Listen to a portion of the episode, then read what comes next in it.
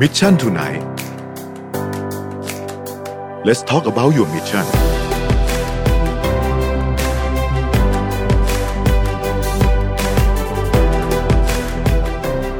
สวัสดีครับยินดีต้อนรับเข้าสู่ Mission Daily Report นะครับวันนี้วันที่ 17 มิถุนายน 2020 นะครับอยู่กับพวกเรา 3 คนตอน 7 โมงเช้าเหมือนเคยวันนี้เหลนหนึ่งนะฮะครับครับขออภัยนะครับทุกคนเอ่อเราไปกันที่ตัวเลขกันก่อนเลยแล้วกันนะครับ ตัวเลขของผู้ติดเชื้อนะครับข อภาพ N1 ขึ้นมาครับ ภาพ N1 นะครับ ตัวเลขผู้ติดเชื้อจอห์นฮอปกินรายงานผู้ติดเชื้ออัปเดตตอน6โมงครึ่งเมื่อวานนี้นะครับ ผู้ติดเชื้อสะสมอยู่ที่8ล้าน56,492 คน ตอนนี้ทะลุ8ล้านมาแล้วนะครับ แล้วก็ตัวเลขผู้ที่รักษาหายแล้วนะครับ ตอนนี้มี3ล้าน8 8 9 2 7 5 7 คนนะครับ แล้วก็ตัวเลขผู้เสียชีวิตนะครับ ตอนนี้ 4 3 7 4 1 2 คนครับ ครับผม เราไปดูที่ตัวเลขในไทยครับ ตัวเลขในไทยนะครับขอภาพ M2 ครับ ตัวเลขในไทยเมื่อวานนี้นะครับเป็น zero day วันหนึ่งนะครับไม่พบผู้22วันละ22วันติดต่อครักับนแล้วนะครับ ไม่พบผู้ติดเชื้อทั้งในประเทศแล้วก็ทั้งที่ state quarantine นะครับรวมแล้วผู้ติดเชื้อสะสมตอนนี้ 3,135 คนนะครับไม่มีผู้เสียชีวิตเพิ่มเติมยังคงอยู่ที่ 58 คนนะครับแล้วก็ที่รักษาหายเมื่อวานนี้เพิ่มมาอีก 6 คนรวมแล้วเนี่ยกำลังรักษาตัวอยู่ที่โรงพยาบาลตอนนี้เนี่ยมีทั้งหมด 84 คนครับ เมื่อวานนี้มีการพูดถึงในที่ประชุมครมนะครับก็คือในเรื่องของโครงการฟื้นฟูเศรษฐกิจและการท่องเที่ยวนะครับ ซึ่งเน้นไปที่การท่องเที่ยวอืมนะครับมีทั้งหมด 3 โครงการมีอะไรบ้างเดี๋ยวแพ็คใหญ่เลยนะแพ็คใหญ่เลยเป็นแพ็แพ็คคใหใหญ่ญ่แพ็คใหญ่นะฮะงบประมาณค่อนข้างสูงด้วยอืมโครงการแรกนะครับ ชื่อว่าโครงการกำลังใจครับ อันนี้เนี่ยเขาจะสนับสนุนเจ้าหน้าที่อสมนะครับแล้วก็เจ้าหน้าที่รพสตนะครับจำนวน 1.2 ล้านคนให้เดินทางโดยใช้บริษัทนำเที่ยวเท่านั้นนะครับ ซึ่งรัฐบาลเนี่ย จะสนับสนุนเงินค่าเดินทางไม่เกินคนละ 2,000 บาทสำหรับการเดินทางที่ไม่น้อยกว่า2วันหนึ่งคืนก็คือต้องไปค้างนั่นเองนะครับงบประมาณรวมอันนี้เนี่ยมีทั้งหมด 2,400 ล้านบาทนะครับส่วนโครงการที่2ครับโครงการที่ 2 ชื่อว่าโครงการเราไปเที่ยวด้วยกัน โครงการนี้เนี่ยรัฐบาลจะสนับสนุน ในลักษณะรวมร่วมจ่าย 5 ล้านคืน คือรวมทั้งหมดแล้วเนี่ย5ล้านคืนนะครับในอัตราเนี่ย 40%ของห้องพักครับก็คือเป็นการกระตุ้นให้ไปเที่ยวนั่นเองอืมคือรัฐบาลไม่ได้ support ทั้งหมด ก็กระตุ้นให้ออกไปเที่ยวจ่ายให้บางส่วนนะครับซึ่งไม่อ่าค่าห้องพักเนี่ยต้องไม่เกินคืนละ 3,000 บาทนะครับวงเงินรวมเนี่ย1.8หมื่นล้านบาทนะครับอืมโดยประชาชนเนี่ยจะมีหนึ่งมีสิทธิ์หนึ่งคนต่อหนึ่งครั้ง นะครับสำหรับห้องพักที่สูงสุดไม่เกิน 5 คน แล้วก็รับสิทธิ์ผ่านแอปเป๋าตังค์คือจะคล้ายๆชิมช็อปใช้ตอนนั้นอืมนะครับจะรับสิทธิ์ผ่านแอปแล้วก็ 600 บาทต่อคืนนะครับซึ่งก็จะมีสิทธิ์ในการซื้อตั๋วเครื่องบินทั้งไปกลับจะมีราคาอัตราพิเศษด้วยเดี๋ยวรายละเอียดน่าจะออกมาให้เราอ่าเห็นกันในในครับในอ่าอีกช่วงอาทิตย์ข้างหน้านะครับ แล้วก็โครงการที่3นะครับเป็นโครงการเที่ยวปันสุขครับอันนี้เนี่ยรัฐบาลสนับสนุนการเดินทางประชาชนจำนวนประมาณไม่ต่ำกว่า 2 ล้านคนนะครับผ่านการจำหน่ายบัตรโดยสารของสายการบินในประเทศอืมนะครับอันนี้เนี่ยแล้วก็รวมถึงรถขนส่งไม่ประจำทางข้ามจังหวัดด้วยรถเช่าในอัตรา 40%แต่ไม่เกิน 1,000 บาทนะครับวงเงินของโครงการที่ 3 อันนี้เนี่ยรวมทั้งหมดแล้วนะครับ2,000 ล้านบาทครับนะครับโดยสามารถใช้สิทธิ์ร่วมกันได้ ระหว่างไอ้โครงการ สามโครงการเราไปเที่ยวด้วยกันก็คืออันที่2นะครับแล้วก็โครงการเที่ยวปันสุขคืออันที่3อืมอืมจริงๆผมเห็นด้วยนะ กับนโยบายโครงการดีนะลักษณะนี้อืมฟังดูดีเพราะอะไรรู้ไหมไม่ได้จ่ายให้หมดอ่าอ่าคือคุณถูกต้องคือเป็นแรงกระตุ้นให้คุณไปอืมเสร็จแล้วคุณก็ไปใช้จ่ายเพิ่มคุณก็ต้องเศรษฐควักิกจมันด้วยก็หมุนอืมคุณเออต้องผความมว่าตัวกันผเองมว่าด้วอัยนนี้มาถูกทาง อันที่ชอบอีกอันนึงคือว่าราคาห้องพักไม่เกิน3,000บาทเนี่ยมันอ่าทำให้ ห้องพักหรือว่าผู้ประกอบการรายย่อยๆเนี่ยใช่เงินไปถึงเขาไงอืมอืมเออไม่งั้นถ้าเกิดว่าไม่จำกัดว่าห้องพักแพงๆคนก็เลือกไปพักโรงแรมใหญ่ๆหมดเพราะว่าได้ลดเยอะเออใช่ไหมถูกต้องสามพันบาทนี่คือห้องไม่เกินสามพันบาท หรือว่าส่วนชดเชยไม่เกินสามพันบาท เข้าใจว่าส่วนชดเชยไม่เกิน3ใช่ไหมบาทนะคนั่นหรัมายความว่าห้องแพงกว่านั้นต้องนะรอก็คือดูสี่สิบเปอร์เซ็นต์อ่าต้องรอดูถ้าคูณกลับไปรายละเอียดก็คือเป็นเท่าไหร่อะประมาณเจ็ดพันเหรออืมอ่าหกพันอะหรืออาจจะเป็นเข้าใจว่าถ้าถ้าเกินมาเนี่ยก็คือจ่ายแค่มากที่สุดคือแค่สามพัน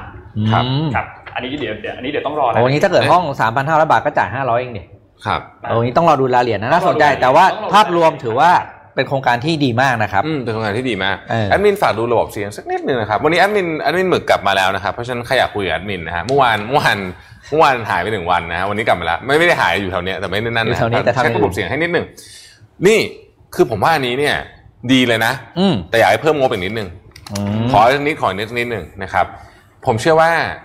พ่อเอ่อประชาชนพี่น้องประชาชนที่ประกอบธุรกิจท่องเที่ยวและเกี่ยวข้องตอนนี้น่าใจชื้นขึ้นเยอะอืมนะฮะเพราะถ้ามาแบบนี้เนี่ย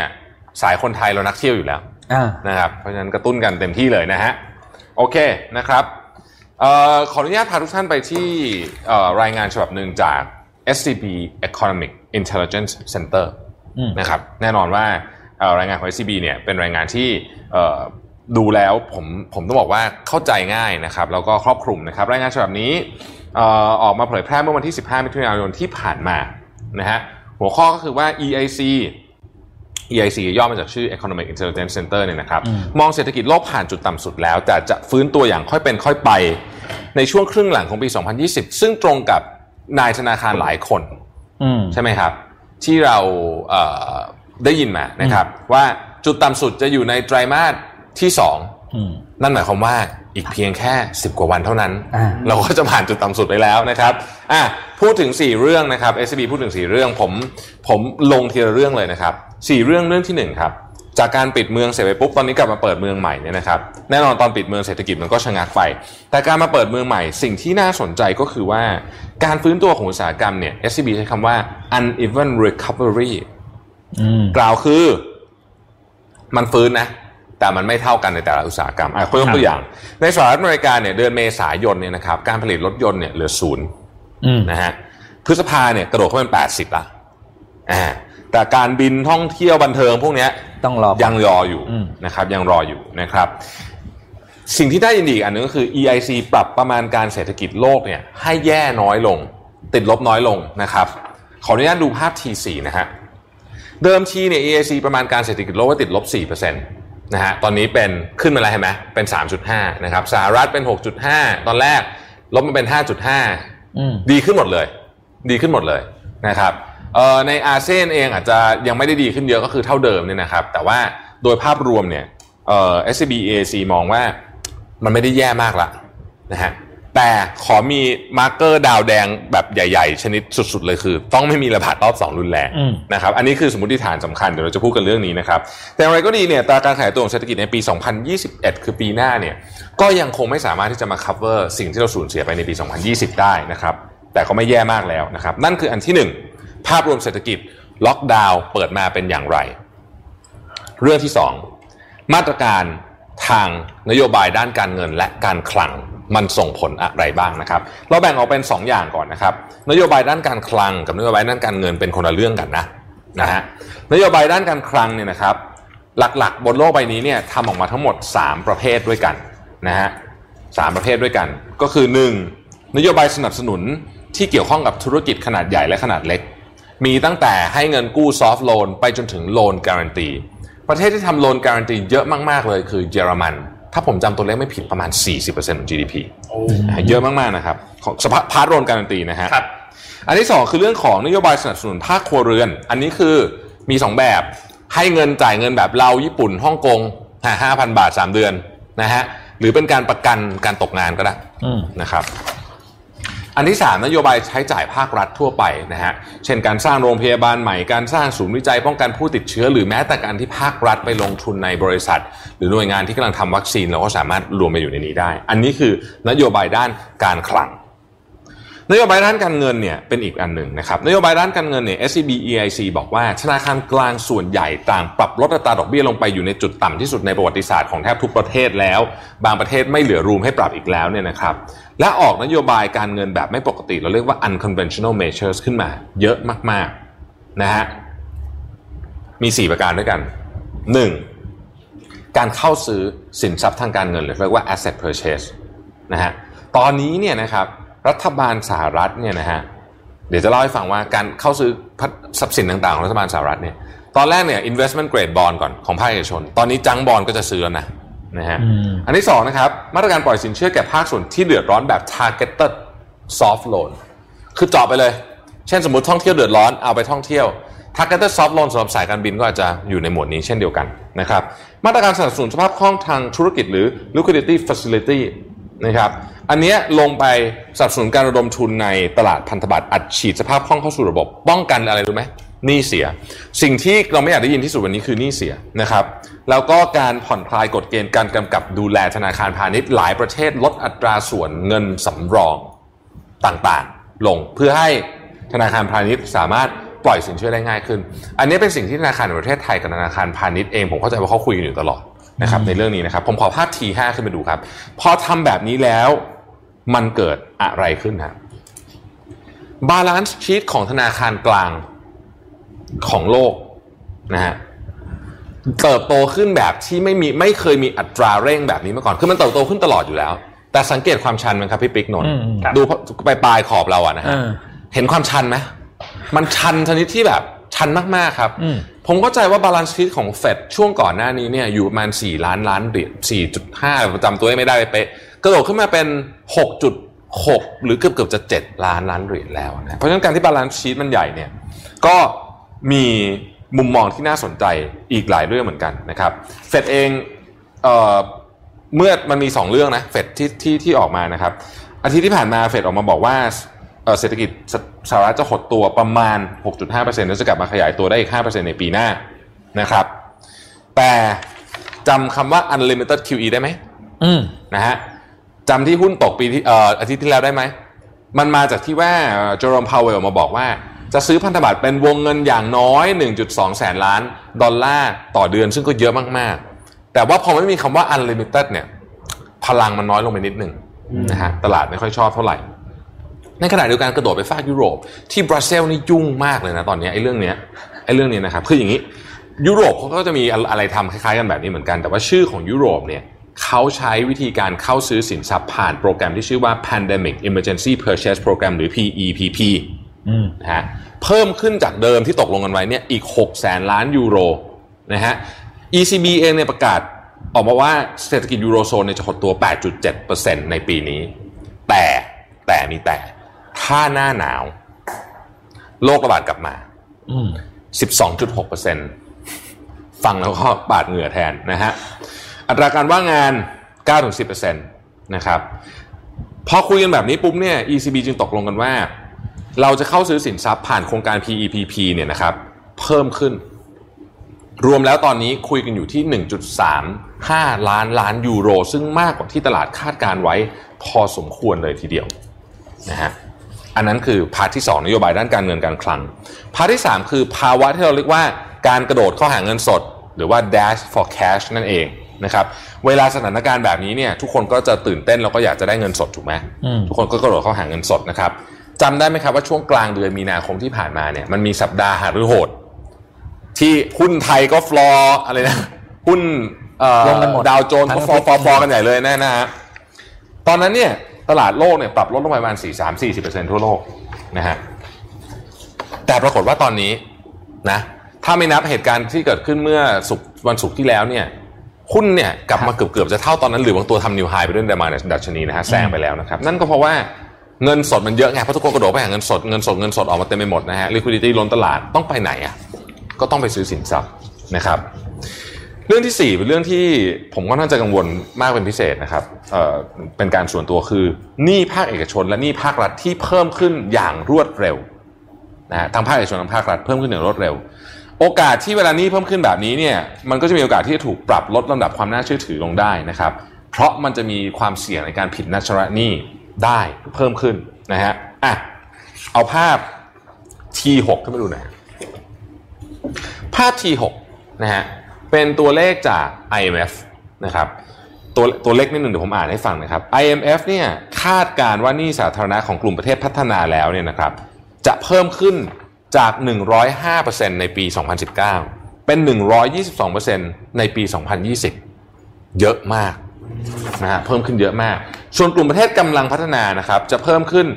จาก 53%ในปี 2019 เป็น 62%ในปี 2020 เรามาดูนะครับว่ากลุ่มประเทศที่เป็นประเทศขนาดที่มีเศรษฐกิจใหญ่ และถูกเลือกมาอยู่ในชาร์ตนี้เนี่ยมีหนี้สาธารณะกันเท่าไหร่บ้าง เอากลุ่มแรกก่อนต่ำกว่า 60%ต่ำกว่า 60%ประกอบไปด้วยอินโดนีเซียไทยเกาหลี ฟิลิปปินส์ออสเตรเลียจีน มาเลเซีย และเยอรมนีนะครับ จะเห็นว่าเยอรมนีเนี่ยเป็นประเทศพัฒนาแล้วที่มีหนี้สาธารณะต่ำนะฮะเพราะเขาเป็นประเทศที่ conservative มาก 60-100%ประกอบไปด้วยอินเดียอังกฤษฝรั่งเศสนะครับ100%ขึ้นไปประกอบไปด้วยสิงคโปร์สหรัฐและอิตาลีอิตาลีเนี่ยตอนนี้เนี่ยจะแตะ150 อยู่แล้วนะฮะเป็นประเทศที่น่าเป็นห่วงที่สุดนะครับแล้วหนี้เยอะแบบนี้เรากลัวเรื่องอะไรนะฮะเรากลัวเรื่องอะไร เอาภาพ T7 ขึ้นมาครับเรากลัว 3 เรื่องครับเวลานี้เยอะครับ 1. อัตราการข้อที่7ฮะอัตราการขยายตัวเศรษฐกิจในระยะยาวเนี่ยจะลดลง เพราะอะไรครับ เพราะว่ามันมีการขาดดุลคลังในปริมาณมากยาวนานใช่ไหมเพราะฉะนั้นรัฐบาลกระสุนหมด กระสุนหมดต้องหาเงิน หาเงินจากใครครับไอ้กู้ภาษีสิครับอืมนะครับ จะเหลือแล้วครับก็เอาเงินจากภาษีถูกไหมครับ เพราะฉะนั้นเนี่ยภาภาษีสูงกระทบ productivity นะครับ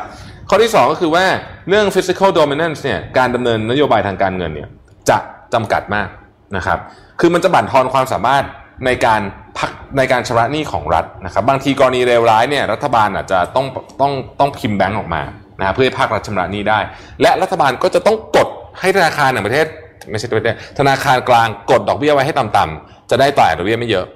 นะฮะเป็นต้น ข้อที่3 มันมีความเสี่ยงต่อความยั่งยืนของหนี้ภาครัฐคือ debt sustainability นะครับในภาวะที่ภาครัฐต้องดำเนินนโยบายขาดทุนทางการคลังมากขึ้นจะเป็นต้องกู้ยืมมากขึ้นนะครับพบว่าประเทศที่มีความเสี่ยงด้านความยั่งยืนของหนี้ภาครัฐ คือประเทศที่มีอัตราการขยายตัวทางเศรษฐกิจต่ำและสัดส่วนหนี้ต่อภาครัฐต่อ GDP สูง เนื่องจากหากเศรษฐกิจมีอัตราการขยายตัวต่ำกว่าดอกเบี้ย จะทำให้สัดส่วนหนี้ของภาครัฐต่อ GDP เพิ่มขึ้นโดยอัตโนมัติ EIC พบว่าในปี 2020 นี้บริษัท จัดอันดับความน่าเชื่อถือหรือ Credit Rating Agency 2 เจ้าดังของโลกนะครับก็มีอยู่ 2 เจ้าแหละที่เขาใช้กันก็คือ Moody's กับ Fitch เนี่ยปรับลดความน่าเชื่อถือของสินทรัพย์ทางในบางประเทศลงไปแล้ว ผมขอยกไฮไลท์มาให้ดูนะครับ อังกฤษถูก Fitch ปรับลดไปแล้วฮ่องกงนะครับอิตาลีนะฮะเม็กซิโกแอฟริกาใต้ศรีลังกานะครับอาร์เจนตินานะฮะไทยเองเนี่ยเรตติ้งรู้สึกยังไม่ได้เปลี่ยนนะไตรมาสนี้นะครับ แต่เราก็อยู่ที่เออเราก็มีความเสี่ยงเหมือนกัน ถ้าเกิดเพิ่มขึ้นขนาดนี้ ผมขอย้อนกลับไปเน้นอีกอีกครั้งหนึ่งว่าอัตราส่วนหนี้สาธารณะต่อ GDP ตัวเลขเปล่าๆโดดๆ absolute number ของมัน ไม่ได้บอกภาพโดยรวมทั้งหมดที่ชัดเจนใครอยากไปฟังรายละเอียด ไปฟังวันที่เราสัมภาษณ์คุณกรณ์จาติกาวนิชอืมนะครับคุณกรณ์ได้อธิบายไว้อย่างดีมากเลยว่าทำไมการที่บอกว่า 60-70%เนี่ยมันดูแค่นั้นไม่ได้ ครับมันดูแค่นั้นไม่ได้นะครับอะขอขอบคุณ SCB EIC สำหรับข้อมูลที่แน่นปึกอะใครอยากจะไปโหลดนะครับ SCB เขาโหลดให้อ่านฟรีนะครับชื่อ EIC มองเศรษฐกิจโลกผ่านจุดต่ำสุดแล้ว แต่จะฟื้นตัวอย่างค่อยเป็นค่อยไปในช่วงครึ่งหลังของปี 2020 นะฮะผมคิดว่าเอ่อ14 หน้าเอง อ่านสบายๆนะครับ มีมีมีมีข้อมูลในนั้นที่แน่นหนานะฮะพูดถึงมองในภาพ ยาวๆของของของของปีนี้นี่ครึ่งปีหลังนี่สนุกมากเลยนะ มันจะแบบแข่งขันกันแบบว่าสนุกโอ้พี่โหใครใครหนุกพี่คือ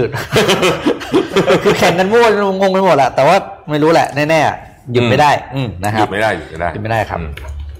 อะไปข่าวอะไรกันบ้างตอนนี้มีข่าวอะไรบ้างนนนนท์นนขอไปเอ้ยมีเราที่มีแสนรู้ไหมวันนี้หึมีแสนรู้ไหมวันนี้ไม่มีใช่ไหมสไตล์เออเดี๋ยว เดี๋ยวพรุ่งนี้แล้วกันเดี๋ยวเดี๋ยวเดี๋ยวเดี๋ยวค่อยมาพรุ่งนี้แล้วกันแต่ค่อยมาพรุ่งนี้ไว้พรุ่งนี้เราไปที่ธนาคารกลางสหรัฐกันบ้างนะครับ เมื่อวานนี้อย่างที่พี่แท็บได้เล่าให้ฟังนะครับว่าในวันจันทร์เนี่ยธนาคารกลางสหรัฐเฟดเนี่ยเขามีการประกาศขยายมาตรการที่เรียกว่า secondary market corporate credit facility นะครับอันนี้มันคืออะไรคือจากเดิมเนี่ยธนาคารกลางสหรัฐเนี่ยเขาจะซื้อ เข้าซื้อเฉพาะกองทุนที่เป็น ETF หรือกองทุนที่จดทะเบียนในตลาดหลักทรัพย์นะครับก็คือมีนโยบายลงทุนตามดัชนีต่างๆ แต่ว่าเมื่อวานนี้เนี่ยหุ้นขึ้นมาหุ้นจริงๆหุ้นขึ้นมาติด 2 วันแล้ว เพราะว่าเฟดเนี่ยเขาประกาศที่จะซื้อหุ้นกู้ของบริษัทเอกชน โดยตรงคือเป็นสัญญาณที่น่าสนใจมาก เพราะว่าเป็นการเข้าซื้อโดยตรงแบบนี้เนี่ยมันจะเพิ่มสภาพคล่องให้กับบริษัทที่เจอภาวะลำบากเป็นอย่างมาก และที่สำคัญคือมันมีบางอันที่ เข้าไปซื้อหุ้นที่ไม่หุ้นกู้ที่ไม่ได้เป็น investment grade แล้วด้วย คือรู้ว่าเข้าไปยังไงก็ขาดทุนแน่ๆอืมอ่า ซึ่งก็ค่อนข้างน่าสนใจ เพราะว่าการที่เฟดออกมาแบบนี้เนี่ยมันแสดงว่ามีการอัดฉีดแบบแบบจัดเต็มจริงๆนะครับซึ่งไอตัวอันนี้เนี่ยในรอบนี้เนี่ยนะครับที่เฟดมีการกำหนดไว้เนี่ยเขาก็จะมีกรอบอยู่ว่าโอเคไอตัวกรอบอันนี้ต้องอ้างอิงจากอันดับความน่าเชื่อถือดัชนีที่เฟดตั้งขึ้นมานะครับทีนี้ประเด็นที่มันถูกพูดถึงเมื่อวานมันมีบทความที่เขียนวิเคราะห์อันหนึ่งนะครับอยู่ใน CNBC เขาเริ่มพูดถึงอีกแล้วว่า หรือว่าเฟดต้องมีการนำอัตราดอกเบี้ยติดลบมาใช้จริง ๆ ก็มีคนมาพูดกันนะครับอย่างที่เห็นว่าตอนนี้เนี่ยเศรษฐกิจเราได้รับผลกระทบจากโคโรนาไวรัสอย่างหนักมากๆ ก็มีข้อถกเถียงขึ้นมาว่า เอ๊ะเอาอัตราดอกเบี้ยติดลบเนี่ยมาใช้ในการฟื้นฟูเศรษฐกิจได้หรือยังตลอดช่วงเวลาที่ผ่านมามีนักวิเคราะห์หลายคนนะครับพูดถึงเรื่องนี้กันเยอะมากๆและแน่นอนว่ามีทั้งฝ่ายที่เห็นด้วยแล้วก็ไม่เห็นด้วยนนยกตัวอย่างอย่างทรัมป์เนี่ยทรัมป์เขาเห็นด้วยมากว่าควรจะเอามาได้แล้ว สำหรับเรื่องของนโยบายอัตราดอกเบี้ยติดลบนะครับ แต่อย่างไรก็ตามเจอโรมพาวเวลที่เป็นประธานของธนาคารกลางสหรัฐเนี่ยเขาก็บอกว่าจริง ๆ แล้วเนี่ยเขายังไม่มีทางทีมของเขายังไม่มีความคิดนี้อยู่ในหัวเลย และก็จะไม่ทำด้วยนะครับ ซึ่งต้องบอกว่าเรื่องของอัตราดอกเบี้ยติดลบมันไม่ใช่เรื่องใหม่ เพราะว่าธนาคารกลางบางประเทศก็มีการใช้นโยบายอัตราดอกเบี้ยติดลบอยู่แล้ว อย่างเช่น ของยุโรปนะครับ ECB นะครับของ Bank of Japan ของธนาคารกลางญี่ปุ่น ก็มีการใช้มาตรการดอกเบี้ยติดลบอยู่แล้วนะครับ ซึ่งถ้าหากว่าเราจะย้อนกลับไปดูประวัติศาสตร์ของสหรัฐเนี่ยแม้ว่าจะเจอภาวะถดถอยอย่างหนักในช่วงปีไหนก็ตามเนี่ยธนาคารกลางสหรัฐไม่เคยที่จะลดอัตราดอกเบี้ยจนถึงขั้นติดลบเลยสักครั้งเดียวนะครับ ซึ่งพอมาดูแล้วเนี่ยก็เป็นอันที่น่าสนใจเหมือนกันเพราะว่า ทางเจอโรมพาเวลเนี่ยเขาเคยกล่าวว้ว่า พวกเราไม่คิดว่ามันเป็นเครื่องมือที่เหมาะสมกับเศรษฐกิจของสหรัฐ เขาเคยพูดไว้ในเดือนพฤษภาคมที่ผ่านมานะครับ ซึ่งตอนนั้นเนี่ยเฟดเขาก็ได้ลดอัตราดอกเบี้ยลงมาแตะอยู่ที่ 0%ตั้งแต่เดือนมีนาคมแล้ว แล้วก็บอกว่าจะคงอัตราดอกเบี้ยที่ 0%ไว้จนกว่าเศรษฐกิจของสหรัฐจะมีสัญญาณว่าจะฟื้นตัว ซึ่งมีแนวโน้มว่าอย่างน้อยก็จะประมาณ 2 ปี จะมีการกลับมาค่อยๆผลักตัวอัตราดอกเบี้ยขึ้นมาเนี่ยในช่วงปลายปี 2022 นะครับ ซึ่ง ไม่ใช่แค่นั้นเขาก็บอกว่าเขาจะขยายมาตรการการซื้อสินทรัพย์ให้มากขึ้นอีก ก็คืออัด QE เพิ่มเข้ามาอีกนะครับเพื่อช่วยสภาพคล่องกับภาคธุรกิจนึกกลับมาพูดถึงเรื่องของดอกเบี้ยนิดนึงคือหลายๆคนอาจจะฟังแล้วงงว่าเอ๊ะมันส่งผลยังไงในไอ้เรื่องอัตราดอกเบี้ยติดลบตอนแรกนงก็งงเพราะว่าเราไม่รู้เรื่องเรื่องนี้ใช่ไหมครับ คืออัตราดอกเบี้ยเนี่ยมันเป็นเครื่องมืออันหนึ่งที่ธนาคารกลางเนี่ยจะสามารถเอามาปรับใช้เพื่อให้บรรลุเป้าหมายทางเศรษฐกิจได้เช่น อัตราการว่างงานที่ต่ำลงอืมบริหารเงินเฟ้อได้ให้อยู่ในกรอบที่กำหนดนะครับแล้วก็ทำให้การเติบโตของเศรษฐกิจเนี่ยมันสม่ำเสมอ ให้เห็นภาพง่ายๆนนยกตัวอย่างให้ดู ถ้าสมมุติว่าอัตราดอกเบี้ยมันต่ำนะครับภาคธุรกิจเนี่ยก็สามารถกู้ยืมเงินได้ถูกลง นะครับสิ่งที่ตามมาก็คือการจ้างงานที่มันเพิ่มขึ้น การขยายธุรกิจที่มันมากขึ้นสเกลธุรกิจนะครับในทางบุคคลแล้วเนี่ยก็กู้เงินได้ถูกขึ้นนั่นเอง เราซื้อบ้าน เราซื้อรถก็มีอัตราดอกเบี้ยที่ถูกลงนั่นเองนะครับ การใช้เงินมันก็จะมากขึ้น เศรษฐกิจก็จะมีงานเติบโต แต่ในทางกลับกัน ถ้าดอกเบี้ยสูงเนี่ย แรงจูงใจของคนที่จะไปกู้มันก็น้อยลง เพราะเราต้องจ่ายดอกเบี้ยเยอะใช่ไหมครับแต่ก็ต้องมีการปรับสมดุลไว้เพราะว่าถ้าดอกเบี้ยมันต่ำมากๆอยู่ตลอดเนี่ยมันจะส่งผลให้เกิดเงินเฟ้อสินค้าก็ราคาแพงขึ้นด้วยแถมผู้บริโภคเองก็ใช้จ่ายกันน้อยลงเพราะของมันแพง การเติบโตเศรษฐกิจมันก็จะช้าลง และถ้าสมมุติว่าอัตราดอกเบี้ยติดลบอัตราดอกเบี้ยติดลบเป็นยังไง ธนาคารกลางเนี่ยจะคิดอัตราดอกเบี้ยกับธนาคารพาณิชย์ที่เรานำเงินไปฝากไว้ ที่เขานำเงินไว้ ไปฝากกับธนาคารกลางไปแลกเงินมานั่นเองเพื่อกระตุ้นให้ธนาคารพาณิชย์เนี่ยนำเงินก้อนนั้นเนี่ยไปปล่อยต่อเป็นสินเชื่อให้กับภาคธุรกิจหรือภาคครัวเรือนหรือพูดง่ายๆก็คือกระตุ้นให้คนเนี่ยมากู้เงินนั่นเองอืมซึ่งเรื่องนี้เนี่ยสำหรับประชาชนเนี่ยนะครับที่ฝากเงินไว้ที่ธนาคารอาจจะไม่ได้รับผลกระทบมากเท่าไหร่นะเพราะว่าธนาคารพาณิชย์ส่วนใหญ่เนี่ยเขาก็ต้องการที่จะรักษาฐานลูกค้าไว้อยู่แล้ว เพราะฉะนั้นก็จะไม่มีการให้เงินฝากของลูกค้าเนี่ยหายไปลองคิดภาพว่าถ้าเราฝาก ธนาคารฝากเงินไว้ที่ธนาคารสักธนาคารหนึ่งแล้วเงินเราลดลงไปเรื่อยๆเนี่ยสิ่งที่ตามมาคือ คนที่ฝากเงินไว้ที่ธนาคารนั้นเนี่ยก็จะแห่ไปถอนเงินออกกันหมด เพราะฝากไว้แล้วเงินมันลด ถ้ามันเกิดเหตุการณ์แบบนั้นขึ้นเนี่ยสภาพคล่องของธนาคารจะแย่แน่นอน เพราะว่าธนาคารไม่ได้สามารถมีเงินสดรองรับที่พร้อมจะให้ทุกคนมาถอนเงินในเวลาเดียวกันได้ถูกไหมครับเพราะฉะนั้นถ้าให้สรุปข้อดีข้อเสียของมันมันเป็นอย่างนี้ คือข้อดีเนี่ยโอเค ต้นทุนในการกู้ยืมมันก็จะถูกลงเศรษฐกิจก็จะขยายตัวง่ายขึ้น แต่กลับกันข้อเสียคือคนที่ฝากเงินไว้มันก็จะมีเงินลดลง แล้วลองคิดภาพในวัยเกษียณ การฝากเงินแล้วเงินลดลงคงไม่ดีต่อรัฐบาลแน่นอนเพราะรัฐบาลก็ต้องลงมาช่วยเหลือเพิ่มเติมขึ้นอีก เราตัดภาพมาที่สถานการณ์ตัดปัจจุบันครับ ตอนนี้เนี่ยมันเป็นเวลาที่เหมาะสมแล้วหรือยังที่ธนาคารกลางสหรัฐเนี่ยควรจะเอานโยบายติดลบ อันนี้เนี่ยมาใช้ก็มีคนพูดถึงคุณเคนเนตรอสกอฟนะครับซึ่งเป็นศาสตราจารย์เศรษฐศาสตร์นะครับและก็นโยบายสาธารณะของ Harvard University เขาบอกว่านโยบายอัตราดอกเบี้ยติดลบ เป็นสิ่งเดียวเท่านั้นที่จะฟื้นฟูเศรษฐกิจของสหรัฐในเวลานี้ได้ แต่ว่าต้องมีข้อกำหนดอันหนึ่งที่บอกว่าป้องกันการสะสมเงินสดก่อน คือกู้ไปแล้วไม่ใช้อะพูดง่ายอืมๆนะครับแล้วก็มีนักเศรษฐศาสตร์ของธนาคารกลางสหรัฐในเซนต์หลุยส์นะครับที่กล่าวว่ามันจริงมันต้องมีการร่วมกันสองอย่าง คือหนึ่งเรื่องของอัตราดอกเบี้ยติดลบ แล้วก็ต้องมีการใช้จ่ายจากภาครัฐด้วย ถึงจะช่วยพยุงเศรษฐกิจขึ้นมาได้ แต่อย่างไรก็ตามครับ นักลงทุนและนักวิเคราะห์บางส่วนเนี่ยยังมองว่าเรื่องนี้เนี่ยมันเป็นผลลบกับเศรษฐกิจในระยะยาวคือในระยะสั้นดีขึ้นแน่ๆแต่ในระยะยาวถ้าหากว่าควบคุมไม่ได้เนี่ยเห็นได้จากหลาย ๆประเทศที่มีการ ลดอัตราดอกเบี้ยจนกลายเป็นติดลบเศรษฐกิจเองก็ไม่ได้กลับมาฟื้นฟูดีขนาดนั้น เพราะฉะนั้นมันเลยไม่สามารถที่จะสรุปได้แบบชัดๆ เลยว่าประสิทธิภาพของอัตราดอกเบี้ยติดลบเนี่ยมันจะดีหรือไม่ดี แต่ที่แน่ๆเนี่ยมันมีต้นทุนที่ค่อนข้างสูงแน่นอน ถ้าหากว่ามีการปรับใช้ ธนาคารกลางสหรัฐเองนนท์คิดว่าเขาก็มีการคิดเรื่องนี้แหละถึงเขาจะออกมาบอกว่าเขาไม่ได้คิดเลยเนี่ยเขาก็คงมีการคิดเรื่องนี้อยู่บ้าง แล้วก็พอเวทน้ำหนักกันแล้วเนี่ยก็ยังมองว่ามันน่าจะส่งผลเสียมากกว่าในระยะยาวนะครับ ทีนี้ ลองดูในไทยกันนิดนึงอย่างในไทยเนี่ยเราก็เพิ่งมีการปรับลดอัตราดอกเบี้ยไปเมื่อช่วงเดือนพฤษภาคมที่ผ่านมาใช่ไหมครับจากเดิมที่อยู่ที่ 0.75%เราปรับลดมาลบมา 0.25 เหลือ 0.50 นะครับ ซึ่งก็เป็น new low record นะครับ แล้วก็หมายความว่าในทางนโยบายแล้วเนี่ย ธนาคารแห่งประเทศไทยสามารถลดดอกเบี้ยได้อีก 2 ครั้ง ถึงจะไปแตะที่ 0%นะครับ ซึ่งถ้าหากว่าสถานการณ์มันกลับมาแย่อีกครั้งหนึ่งคนยังไม่ใช้จ่ายเงินเนี่ย มันก็มีความเป็นไปได้ที่ ก็อาจจะได้เห็นตัวเลขศูนย์ในปีนี้ก็เป็นไปได้ แต่ดูแนวโน้มตอนนี้แล้วเนี่ยถือว่าไทยทำได้ค่อนข้างดีนะครับครับทำได้ค่อนข้างดี ค่อยๆ กลับมาอย่างช้าๆ เราน่าจะได้เห็นอะไรหลายๆอย่างดีขึ้นอืมในช่วงเวลาต่อจากนี้นะครับครับเรายังอยู่ที่เศรษฐกิจภาพใหญ่กันอยู่ผมขอกระโดดไปที่หนึ่งข่าวก่อนเออนิดหนึ่งนะฮะเร็วๆนะครับ เอเชียนิกิรีวิวออกมารายงานความสามารถในการแข่งขันของแต่ละประเทศเราเรียกว่า World Competitiveness Ranking 2020 นะครับซึ่งเราดูกันทุกปีนะครับ ภาพที่หนึ่งอะรู้ใจมากเลยนะฮะ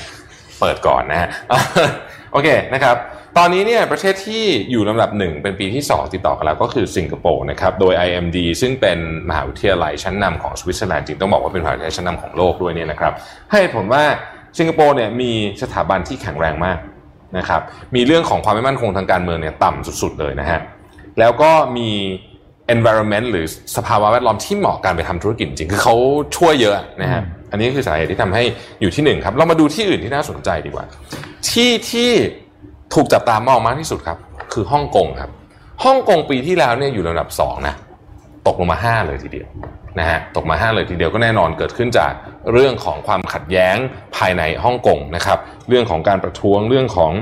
กฎหมายความมั่นคงใหม่ต่างๆนานาเหล่านี้นะฮะมาดูอีกสักสองสามประเทศที่น่าสนใจเอาประเทศเราก็ต้องดูด้วยนะฮะประเทศไทยนะฮะลดจาก 25 ไปที่ 29 นะครับเออจริงๆต้องบอกว่าประเทศในเอเชียส่วนใหญ่เนี่ยลดเกือบทุกประเทศนะฮะมาเลเซีย ญี่ปุ่น ไต้หวันเอ่อไต้หวันเพิ่มนะครับ อินโดเนี่ยลดนะฮะฟิลิปปินส์เพิ่มนิดหน่อยนะครับ ขอจับตามมาที่ญี่ปุ่นครับ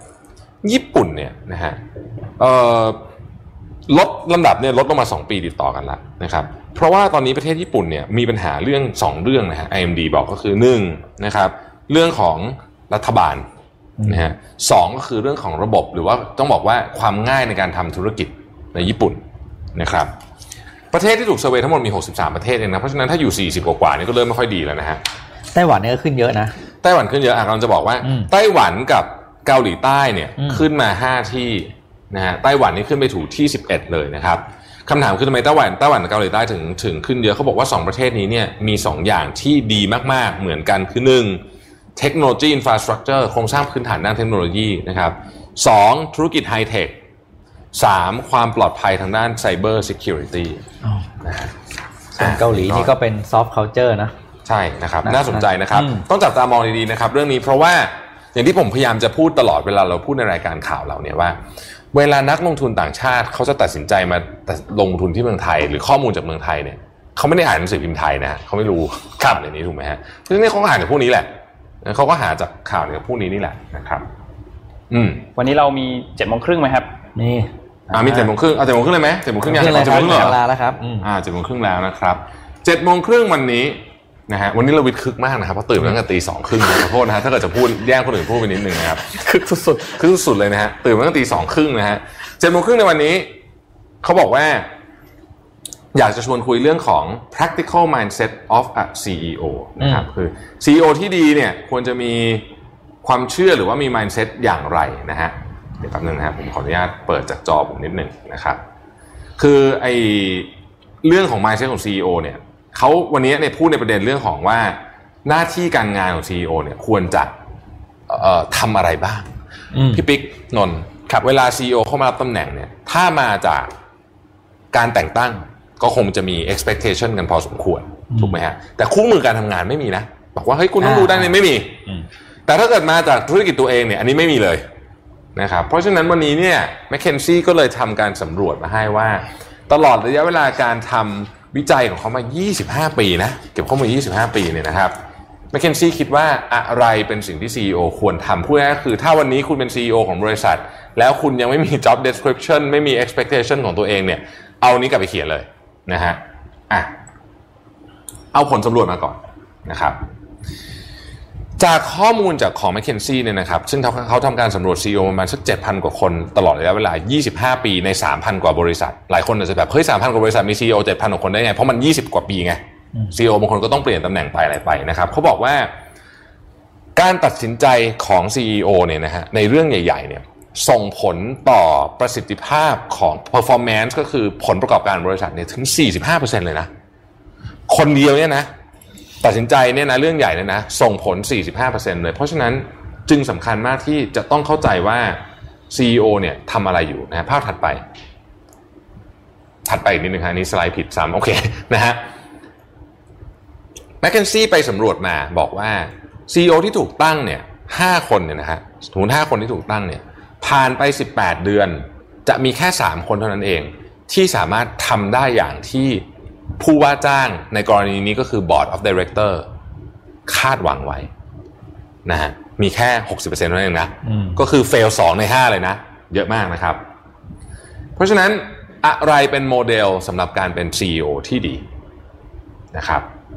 อย่างที่ผมบอกไปนะครับ ข้อมูลนี้ถูกเก็บมา 25 ปีภาพถัดไปเลยครับ 25 ปี 7,800 คน CEO นะครับ จากบริษัท Public ด้วยนะ 3,500 แห่ง 70 ประเทศ 24 นัสตรีนะครับ ไม่เป็นไม่ใช่ m c k เคนซี่เก็บไม่ได้นะขนาดนี้นะฮะอืม CEO เนี่ยโฟกัสมีทั้งหมด 6 ด้านนะครับ วันนี้เราจะคุยให้ฟังกันไม่ครบ 6 ด้านอะแต่ว่าเป็นด้านใหญ่ๆนะครับ ด้านที่ 1 corporate strategy ภาพถัดไป corporate strategy สิ่งที่ McKinsey บอกก็คือว่า CEO หน้าที่ที่ต้องทำเนี่ยนะฮะคือ focusing on beating the odds ำว่า beating the odds เนี่ยก็คือต้องทำให้ดีกว่าคนอื่นให้ได้ เหตุผลเพราะอะไรรู้ไหม 10%ของบริษัทที่ performance ดีสุดอะ top 10%ไทยเนี่ย กิน profit ทั้งหมด 90%ของตลาดครับอืมเพราะฉะนั้นถ้าสมมติว่ามีตลาดหนึ่งถ้ามีสิบถ้ามีหนึ่งร้อยบริษัทเนี่ยนะครับสิบบริษัทแรกเนี่ยเอากำไรคุณไปเก้าสิบเปอร์เซ็นทีนี้ถ้าคุณนะครับ ถ้าคุณต้องการที่จะกระโดดเข้าไปอยู่ในคอทายนั้นให้ได้เนี่ยนะฮะ บริษัทที่ beat the odds ได้เนี่ยนะฮะมันจะมีแค่หนึ่งใน 12 เท่านั้นเอง ที่จะอยู่ในกลุ่มที่เรียกว่าเป็น average performer แล้ว CEO หรือทีมผู้บริหารตัดสินใจทำอะไรบางอย่าง แล้วกระโดดขึ้นไป ใช้ได้สิปีนะ period 10 ปีนะหนึ่งใน 12 เท่านั้น ดังนั้น corporate strategy จึงเป็นเรื่องที่สำคัญมากนะครับ corporate strategy จึงเป็นเรื่องที่สำคัญมากอะภาพถัดไป ถัดอีกอันหนึ่ง ขอโทษสไลด์หมื่นสไลด์หมื่นนะฮะคนทำสไลด์หมื่นนะครับ ผมเองนี่แหละเออเขาบอกว่าอะไรเป็นตัวที่เรียกว่าเป็นตัวตัดสิน performance ของบริษัทที่จะกระโดดจาก average average กลุ่ม average เนี่ยขึ้นไปอยู่บนสุดได้พอถามคำถามนี้ตอนแรกผมก็นึกไม่ค่อยออกเหมือนกันนะแต่พอไปอ่านตรงนี้เขาบอกว่าเขาไปดูมาแล้ว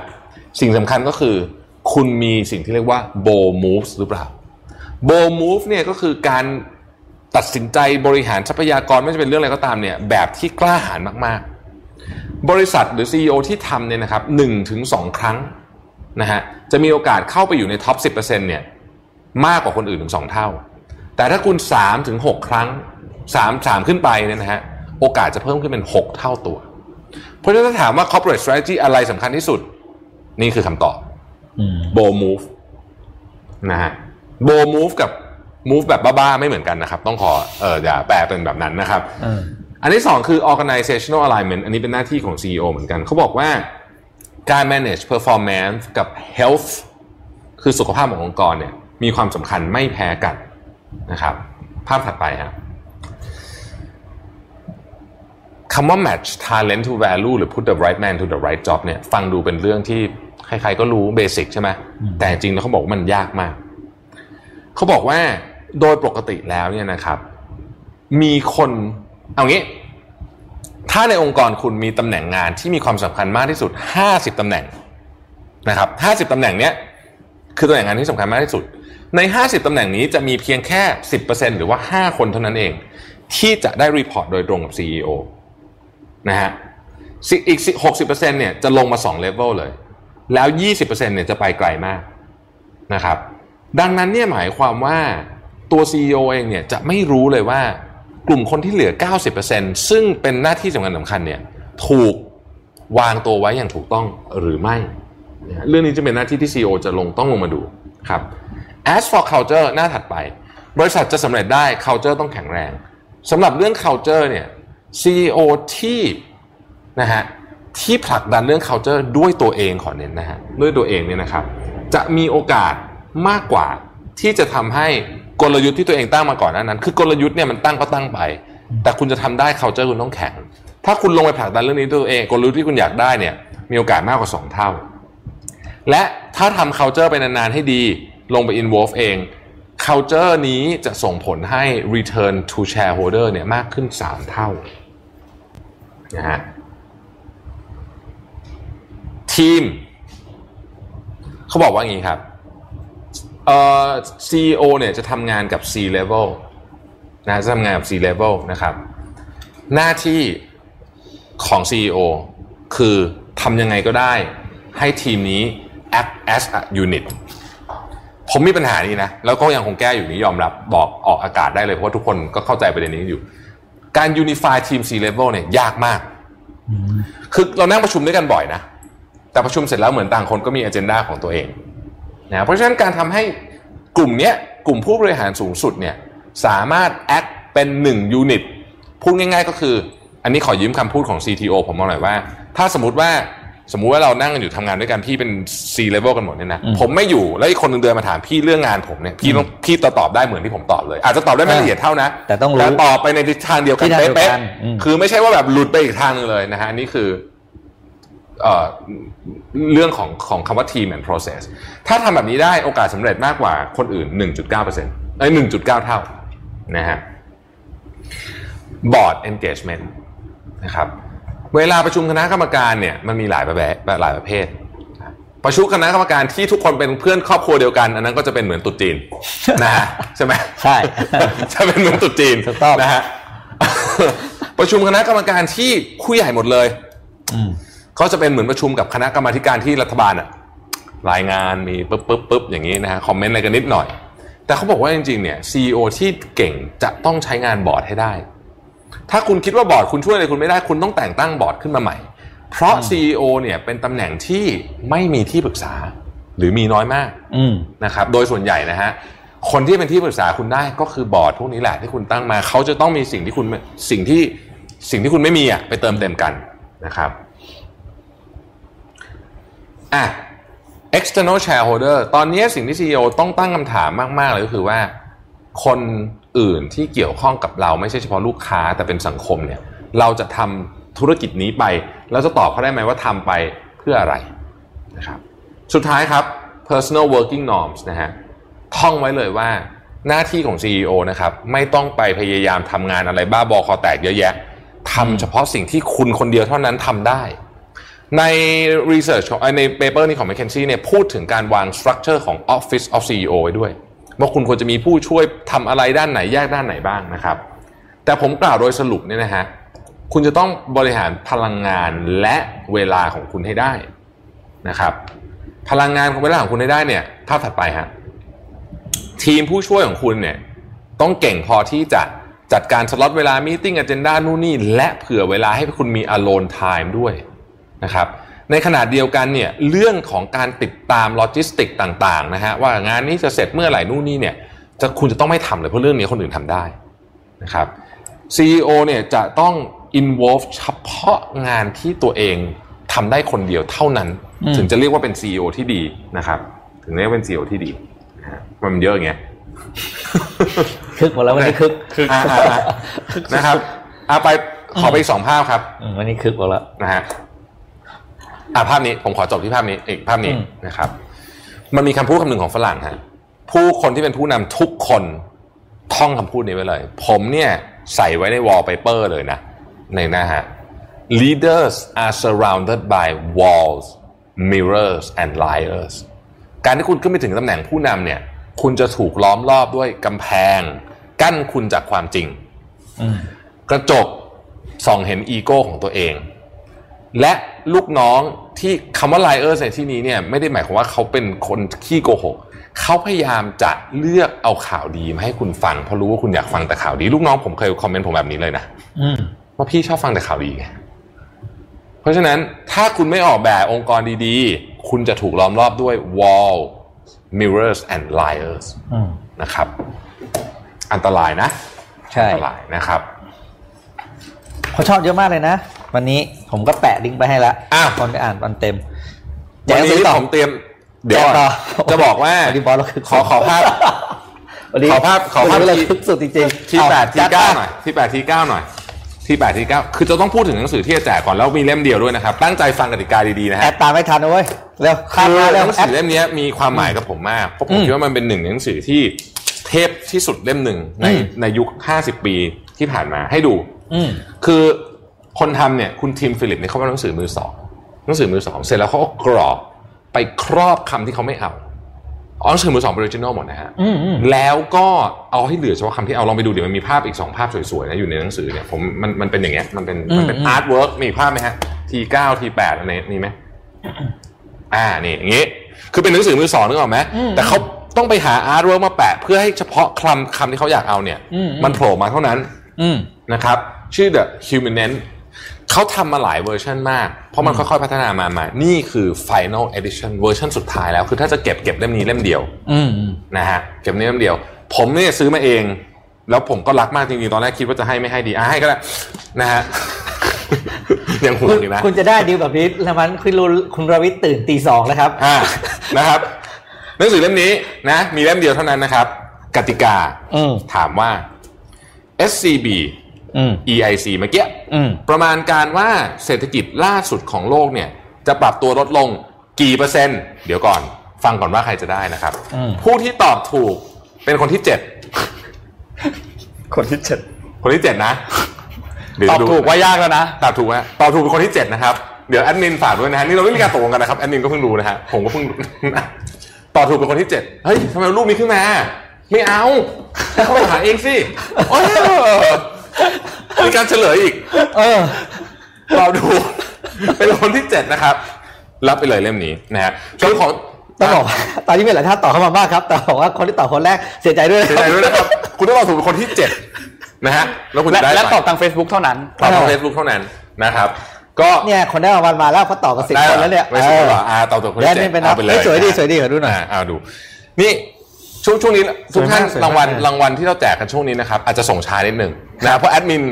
ยังเรค้างงานอยู่ยังคือคือไม่ใช่แอดมินนี่นะแอดมินที่ทำรางวัลเนี่ย ทำหน้าที่ส่งของ งานเพียบเลยนะครับ ตอนนี้ก็ขอขออภัยด้วยแต่ว่าส่งให้แน่นอนทุกคนนะฮะแต่ Humument มีแล้วใช่ไหมได้แล้วใช่ไหมคนที่ตอบถูกคนที่เจ็ด ได้แล้วได้แล้วเขาตอบเฉลยเขาอีกตอบมาอะรัวๆเลยอะเมื่อกี้ฮะอืมอืมวันหลังต้องเอาไกลกว่านี้ เอาใกล้กว่านี้เลยอะต้องต้องแบบสักยี่ห้าอะไรอย่างเงี้ยนะโอ้โหนะฮะจะได้ยากหน่อยได้ยากหน่อยอ่าคือเราตอนนับคนที่เจ็ดที่ขึ้นจาก feed นะครับแล้วคนที่ ต้องเจ็ดต้องบอกอย่างนี้มันจะมันจะ run เขาเรียก real-time comment ใช่ไหมแม่หลังจากว่าเราก็จะรับคนที่เจ็ดนะครับอ่าต่อเนื่องจากบทความเรื่อง CEO นะครับ อันนี้ก็เป็นบทความที่ผมมาจากไหน ผมก็จำไม่ได้แล้ว น่าจะ CNBC นะเป็นเป็นคอลัมน์หนึ่งที่เขียนว่าสามบทเรียนสำหรับ first time CEO from someone who's been there อ่าก็คือคำแนะนำสำหรับ CEO ป้ายแดงนะครับจาก CEO รุ่นพี่ที่อยู่ในตำแหน่งมาแล้วเขาให้คำแนะนำอยู่ 3 ประการนะครับเขาบอกว่า จากที่เราฟังเรื่อง CEO mindset แล้วก็ practices เมื่อกี้ไปแล้ว ถึงเวลาทำจริงเนี่ย คนที่ไม่เคยทำมาก่อน หรือคนที่ไม่เคยอยู่ในตำแหน่ง CEO มาก่อน ชีวิตมันจะงงนะครับเขาก็มีคำแนะนำสามอันง่าย ๆ แต่จำเป็นมากๆที่ต้องทำให้ได้นะครับ อย่างแรกเลยก็คือเขาบอกว่า safeguard your time and utilize it wisely ก็คือ รักษาเวลาของตัวเองให้มากที่สุด คือปกป้องเวลาของเรา แล้วก็ใช้มันอย่างให้เกิดประโยชน์นะครับพวกคนที่เป็น CEO เนี่ยวันๆคือชีวิตจะเต็มไปด้วยการประชุมและการตัดสินใจนะครับ และการตัดสินใจต่างๆเนี่ยจะทำได้ดีแต่เมื่อเราอยู่ในช่วงเวลาที่พร้อมและเหมาะสมเท่านั้นนะครับ เพราะฉะนั้นคนที่เป็น CEO เนี่ยองค์ประกอบสำคัญที่สุดก็คือต้องหาพื้นที่ที่ตัวเองสามารถคิดและตัดสินใจได้ดีที่สุด แล้วรักษาเวลาช่วงนั้นไว้ให้ดี อย่าให้ใครมาเอาไป ให้ตัดการประชุมที่ไม่จำเป็น หรือการเข้าพบของบุคคลที่ไม่เกิดประโยชน์ออกไป แม้กระทั่งคนนั้นจะเป็นคนที่เป็น C เขาเรียกว่า C level รอบตัวคุณแต่ยังไม่ใช่เวลาที่สำคัญอืมนะครับครับสองก็คือ identify who will help you move the needle on your new vision as CEO ให้หาคนที่อย่างที่บอกคือ put the right man the right job นะครับ หาคนที่ใช่มาช่วยงานของเรา เพราะ CEO ไม่ใช่คนที่จะทำงานทุกอย่าง แต่ CEO คือคนที่จะเป็นผู้นำทีม และทีมนั้นจะต้องเป็นคนที่เข้าใจในสิ่งที่เราต้องการจะทำและมองเห็นในวิสัยทัศน์เดียวกับเรานะครับ อันสุดท้ายก็คือ stay motivated so as you can motivate the whole company อันนี้บอสเราสบายมากครับ เรื่อง motivate ทีมแล้วคือสุดๆคึกสุดคนที่เป็นซีอีโอคือเขาบอกง่ายๆ คือ ห้ามแผ่วคนซีอีโอนี่แผ่วไม่ได้เลยนะครับ เพราะว่าถ้าซีอีโอไม่ mo- ไม่ motivate ตัวเองหรือว่าเขาเรียกว่าไฟหมดเนี่ย ทีมมันก็จะห่อเหี่ยวตามไปด้วยครับและเขา motivate ของ CEO เนี่ยมันไม่ได้หมายความว่าคึกอย่างเดียวนะครับ แต่สิ่งที่สำคัญเขาบอกอีก 2 เรื่องที่คนมักจะลืมและมองข้ามหนึ่งก็คือ clear communication อ่าสองก็คือ transparency on every decision and help you offer to the team ก็คือมีความโปร่งใสในเรื่องของการให้คำแนะนำหรือการสนับสนุนช่วยเหลือทีมให้ดำเนินงานไปในทิศทางเดียวกันอืมนี่คือ 3 บทเรียนสำคัญที่ CEO รุ่นพี่ฝากไว้ให้กับ CEO ป้ายแดงนะครับ เอออันนี้ผมอยากจะเสริมนิดนึงได้ไหมฮะอืมคือตอนทำ engagement survey รอบล่าสุดอะอืมคือผมก็ได้คอมเมนต์มาว่า จากจากทีมงานบอกว่า ไม่รู้ว่าพวกพี่อะตัดสินใจทำเรื่องคือคือรู้ว่าจะให้ทำอะไร แต่ว่าไม่ไม่ยอมอธิบายให้ชัดทุกเรื่องเราเราก็คิดว่าอธิบายแล้วนะอืมแต่มันไม่พอ ตอนเนี้ยในการประชุมเสร็จ C level ทุกทุกอาทิตย์นะครับผมจะมีอันนึงเอาไปใช้ได้เลยนะฮะผมเรียกว่า one page why อืมคือจะอธิบายว่าอาทิตย์นี้เนี่ยเราประชุมกันเสร็จปุ๊บเนี่ย C level เนี่ยเราคิดอะไรกันอยู่ เสร็จแล้วเราเขียนอธิบายด้วยว่าทำไมเราถึงทำเรื่องนี้ทำทุกอาทิตย์อืมเรียกว่า one page why ที่ไม่เขียนเยอะกว่าหนึ่งหนึ่งหน้าเพราะรู้ว่าไม่มีใครอ่านอืมเอาหน้าเดียวพอนะฮะสั้นๆ นะครับอืมอะก็เออคำตอบที่ถูกต้องรู้สึกจะเป็นสามลบสามจุดห้าใช่ไหมลบ3.5ครับนะครับคำตอบที่ถูกต้องนะฮะก็เดี๋ยวไปนับเอาแล้วกันนะมาดูกันว่าใครจะเป็นคนที่7นะฮะโชคดีมากๆเลยเดี๋ยวให้แอดมินให้แอดมินเราตัดสินอันนี้เราตัดสินใช่นะครับ ราคาคือ20ปอนด์นะครับเล่มนี้เอออ่ารู้ว่าคือผมซื้อมาจากที่อังกฤษด้วยอืมคือประเด็นคือคือมันมันเป็นมันก็ไม่ได้หาซื้อคือจริงๆคุณสั่งออนไลน์ก็คงจะมีอะแต่ว่าอ่าอ่ากแต่ว่าเล่จะมนี้หากว่าจะหาหนังสือเจ๋งๆแบบนี้เจอผมรู้สึกประทับใจไงดีใจอืม แล้วเล่มนี้เป็นเล่มที่คุณรวิทย์ได้อ่านมาแล้วด้วยนะครับถูกต้องอ่าอะตั้งไว้ตรงนี้ครับอะนนท์ขอปิดท้ายกัน2ข่าวที่เป็นข่าวร้อนเมื่อวานนี้นะครับ เป็น2ข่าวเรื่องสงครามทั้งคู่นะครับอืมเราไปที่เกาหลีเหนือก่อนนะครับสถานการณ์ความขัดแย้งของโอ้เกาหลีเหนือยังโหดแล้วก็เกาหลีใต้หนักหน่วงมากๆนะครับอืมนนท์ขอภาพ N3 ขึ้นมาให้ดูครับ นี่คือว่าโอ้โหแอดมินรู้ใจมากคนนี้แอดมินเรารู้อัใจนนี้ top form วันนี้สุดวันนี้ top form สุดๆนะครับอืม ข้างบนคือเกาหลีเหนือนะใส่ข้าวเมื่อวานดีฮะข้างล่างเนี่ยคือเกาหลีใต้นะครับบริเวณที่มีการเกิดระเบิดขึ้นเนี่ยคือบริเวณตรงแกซองนะครับในเมืองแกซองอยู่บริเวณทิศใต้ของเกาหลีเหนือนะครับซึ่งมีชายแดนติดกับเกาหลีใต้ ถูกระเบิดโดยรัฐบาลเกาหลีเหนือนะครับตรงจุดที่ระเบิดเนี่ยจริงๆมี 2 จุดนะครับ การระเบิดครั้งนี้เนี่ยมีขึ้นนะครับ ครั้งแรกเนี่ยเกิดขึ้นในบริเวณนิคมอุตสาหกรรมในเมืองแกซองนะครับ และครั้งที่2เนี่ยในบริเวณอ่า สำนักประสานงานร่วมของสองเกาหลีในเมืองแกซอง ซึ่งระเบิดราบเป็นหน้ากลองนะครับอืมการระเบิดครั้งนี้เนี่ยมีเกิดขึ้นในช่วงเวลาห่างกันไม่เช่กี่นชั่วโมงนะครับและที่สำคัญคือก่อนหน้านี้เนี่ยทางคิมโยจองเพิ่งคิมโยจองคือน้องสาวของคิมจองอึนนะครับเพิ่งจะมีการขู่ไปเมื่อสัปดาห์ที่แล้วว่า ถ้าคุณไม่จัดการกับคนกลุ่มแปรพักที่มีกันกลุ่มแปรพักเนี่ยคือกลุ่มที่ย้ายจากเกาหลีเหนือไปอยู่เกาหลีใต้ นะครับแล้วก็มีการปล่อยลูกโป่งติดใบปลิวนะครับที่ต่อต้านรัฐบาลของเปียงยางก็คือทางเกาหลีใต้เกาหลีเหนือนะครับ ซึ่งเธอเนี่ยเพิ่งขู่ว่าจะเดี๋ยวอีกไม่นานจะได้เห็นเหตุการณ์ที่สะเทือนขวัญที่สำนักงานประสานงานร่วมเกาหลีเหนือและเกาหลีใต้ที่ไร้ประโยชน์จะพังราบเป็นหน้ากลองนะครับอืมซึ่งหลังจากนั้นก็มีการระเบิดเกิดขึ้นจริง ๆ นะครับ ความขัดแย้งก่อนหน้านี้เนี่ยเราเห็นว่าทรัมป์เองก็ออกมาเหมือนจะพยายามจะเป็นกาว เชื่อมสารสัมพันธ์ของทางเกาหลีเหนือเกาหลีใต้นะครับ แต่ว่าตอนนี้เนี่ยความขัดแย้งกลับขึ้นมาอีกแล้วนะครับคิมยอนโชนะครับซึ่งเป็นรัฐมนตรีการรวมตัวของเกาหลีใต้เนี่ยก็เขาได้กล่าวในรัฐสภาในช่วงเวลาที่มีการระเบิดพอดีนะครับว่าการเคลื่อนไหวครั้งนี้เนี่ยค่อนข้างเป็นการเคลื่อนไหวที่คาดการไว้อยู่แล้ว และหลังจากนี้เนี่ยก็จะมีการติดตามสถานการณ์นี้ต่อไปอย่างใกล้ชิดนะครับคือต้องบอกว่าความขัดแย้งนี้ดูเหมือนจะกลับมาร้อนระอุอีกครั้งและในทางเทคนิคแล้วเนี่ย สถานการณ์ของเกาหลีเหนือและเกาหลีใต้เนี่ยยังคงเป็นสงครามมาโดยตลอด เพราะว่าใช่หลังจากที่สงครามเกาหลีสิ้นสุดลงในปี 1953 เนี่ยยังไม่ได้มีข้อตกลงสันเหมือนติเขาภาพพักรบใช่ไหมเหมือนเหมือนพักรบเฉออยๆนะครับแล้วก็ยังมีความขัดแย้งมาต่อเนื่องเรื่อยๆนะครับแต่ที่น่าสนใจก็คือเรื่องที่นนท์บอกให้ฟังเมื่อวานทำไมถึงเป็นคิมโยจอง เออททำไมคือรู้สึถึกงไม่น้องสาวได้นี่บทบาทอยู่ดีๆก็โผล่ขึ้นมาเยอะมากใช่ไหมถูกต้องครับแล้วก็การตัดสินใจแต่อย่างระเบิดป้อมทิ้งอย่างนี้คือแบบคือคือหนักกว่าพี่อีกนะหนักกว่าพี่เออมาถึงหรือว่าจริง ๆ แล้วคือเป็นสายเล่นเป็นเกมข่าวลือที่ถูกต้องหรือเปล่า ไม่เพราะไม่รู้เหมือนกันไม่แน่ใจเหมือนไม่แน่กันใจไม่สบายจริง ๆ หรือเปล่า ใช่ไหมไม่แน่ใจเหมือนกันแล้วก็อันนี้มา เพราะเราเราโหดมากเลยอะโหดมากโหดมากรบเหมือนเหมือน action เยอะมากเลยอะรอบนี้โหดมากครับเออเรายังอยู่โหดกันที่เรื่องของสงครามครับ นอกจากที่เกาหลีเหนือ และเกาหลีใต้เมื่อวานนี้มีปัญหาเรื่องของเขตแดนโอ้แอดมินเรารู้ใจอีกแล้วนะครับเรื่องของจีนแล้วก็อินเดียด้วยครับวันนั้นที่พี่ปิ๊กเล่าไปใช่ใช่ครับวันนั้นที่พี่อ่าปิ๊กเล่าไปที่เขามีปัญหาเรื่องเขตแดนที่มีอ่าชายแดนเนี่ยติดกันประมาณยาวประมาณ 3,500 กิโลเมตรซึ่งยาวมากนะครับ3,500แล้วก็มีปัญหาเรื่องของเออนะครับใช่เขตแดนมาแบบ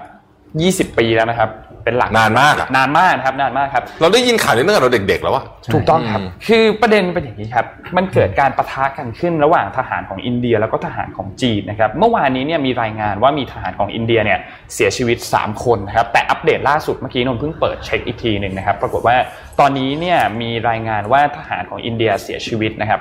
ไม่ต่ำกว่า 20 คนอืมนะครับ และที่สำคัญการปะทะกันครั้งนี้ไม่มีการใช้อาวุธปืน ต่อยกันเหรอ เป็นการเป็นเป็นเป็นการใช้ physical ครับนี่นี่โอ้เขาบอกว่าเป็นอย่างนี้เออเออใช้ only stick and stone จริงอืมอืมอืมๆใช้ไม้แบบไม้เออทุกเวลาเลยอะผมเอาคิหิดนว่าเขาหลีกเลี่ยง พยายามหลีกเลี่ยงการใช้อาวุธปืนครับอ่าอ่าคือต่อยกันใช้ไม้ทุบอะไรของตรงนั้นคว้างกันอะไรอย่างเงี้ยอืมอืมแต่ตายไปยี่สิบครับโอ้โหซึ่งต้อง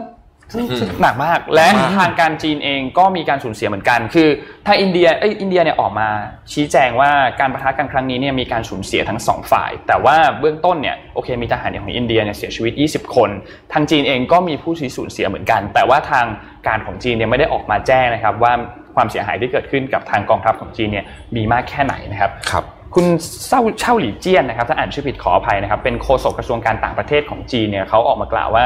อินเดียเนี่ยได้ละเมิดล่วงล้ำเข้ามาในเขตชายแดน และมีการยั่วยุยั่วยุ และก็โจมตีก่อน จึงเกิดการประทะกันระหว่างสองฝ่ายนะครับ ซึ่งการประทะกันครั้งนี้เนี่ยมันเป็นครั้งที่สำคัญมากๆ เพราะว่านี่เป็นครั้งแรกในรอบหลายสิบปีนะครับที่สองประเทศนี้มีการประทะกันแล้วมีคนสี่สิเสีบยห้าชีวิปีตสี่สิบนาห้านปีมากนะครับใช่ครับมันนานนานมามากกนะครับ คือ อย่างที่นนท์เล่าให้ฟังเมื่อสัปดาห์ที่แล้วเหมือนเขาจะมีการพูดคุยกันแล้ว แล้วก็ตกลงกันได้แบบ peaceful แล้ว แต่ก็ยังไม่สำเร็จนะครับ แล้วก็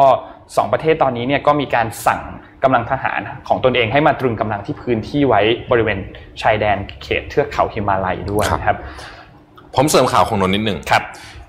สัปดาห์นี้อินเดียงานเข้าจริง ๆ ต้องบอกอย่างนี้นะครับวันวันเหตุการณ์นี้ที่นนท์เล่าเนี่ยเกิดขึ้นวันที่ 15 นะฮะเอ่อ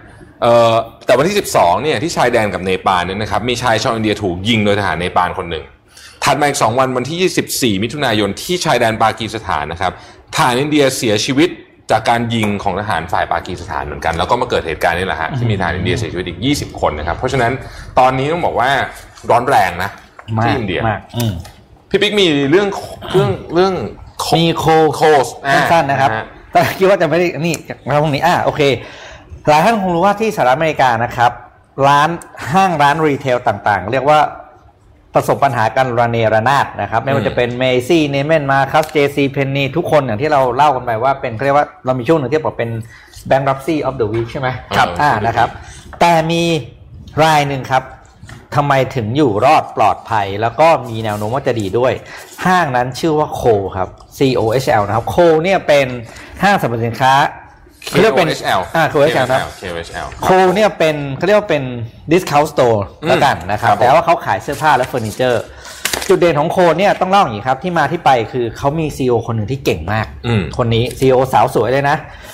Michelle Gass นะครับอ่าเธอเป็นลูกหม้อเก่าของโค ซึ่งรับงานตำแหน่งครั้งแรกเป็นเขาเรียกว่าเป็นเชฟคัส t o เมอร์ออฟฟิเซอร์ก่อนอืมแล้วหลังจากนั้นแค่ 2 ปี เธอก็ ย้ายไปเป็นเชฟเมอร์ a n นดิสออฟฟิเซอร์อืมแล้วปัจจุบันเธอเป็น CEO นะครับ เส้นทางของเธอเนี่ยถูกวางมาแบบว่าได้อย่างดีเลยก็คือว่าดูแลลูกค้าก่อนครับ พอลูกค้าเข้าใจลูกค้าเสร็จมาดูสินค้าอืมดูสินค้าเสร็จว่าเป็น CEO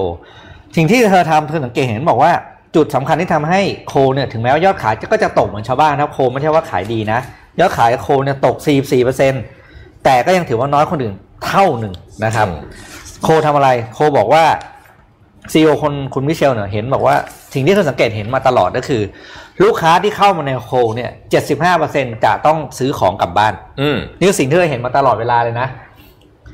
เยอะเธอมากนะเธอเลยจำจุดเนี้ยไว้ตลอดแล้วถึงเวลาเนี้ยมันได้ใช้จริงๆสิ่งที่โคทำช่วงโคโรนาไวรัสระบาดเนี่ยทำอะไรครับ แทนที่จะตั้งหน้าตั้งตาขายอย่างเดียว เปล่าครับ โคเป็นห้างแรกที่เปลี่ยน สาขาของตัวเองเป็นจุดรับคืนของของคนที่ซื้อของอเมซอนอืมเพราะเธอรู้ว่าคนซื้อของอเมซอนมันเยอะมากอ่าแต่การส่งของคืนอเมซอนมันไม่สะดวกคือต้องส่งไปแล้วรอเงินคืนใช่ไหม เธอเปลี่ยนร้านทุกสาขาของโทซี่มีสาขาประมาณพันพันกว่าสาขาทั่วสหรัฐอเมริกาเนี่ยเป็นจุดรับคืนของของอเมซอนคือเอาของที่ซื้อจากอเมซอนเนี่ย เอามาคืนได้รับเงินคืนไปเลย แล้วโคไปเคลมกับอเมซอนเองครับ สิ่งที่ได้ก็คือคนที่เอาของมาคืนเนี่ยครับกลายเป็นลูกค้าของโคต่อออืมคือเดินเข้ามาแล้วไงเออมาแล้วคือเขารู้นี่ก็มาเสร็จก็เขารู้ว่า75%ของลูกค้าที่เดินเข้ามาซื้อของ เพราะฉะนั้นเขาอืมเปลี่ยนจุดคือหาวิธีการอื่นที่จะดึงลูกค้าให้เข้ามาครับ สิ่งที่เขาได้คือเขาได้มากกว่าเขาลูกค้าที่อยู่ในรัศมี15ไมล์รอบสาขาของโคเนี่ย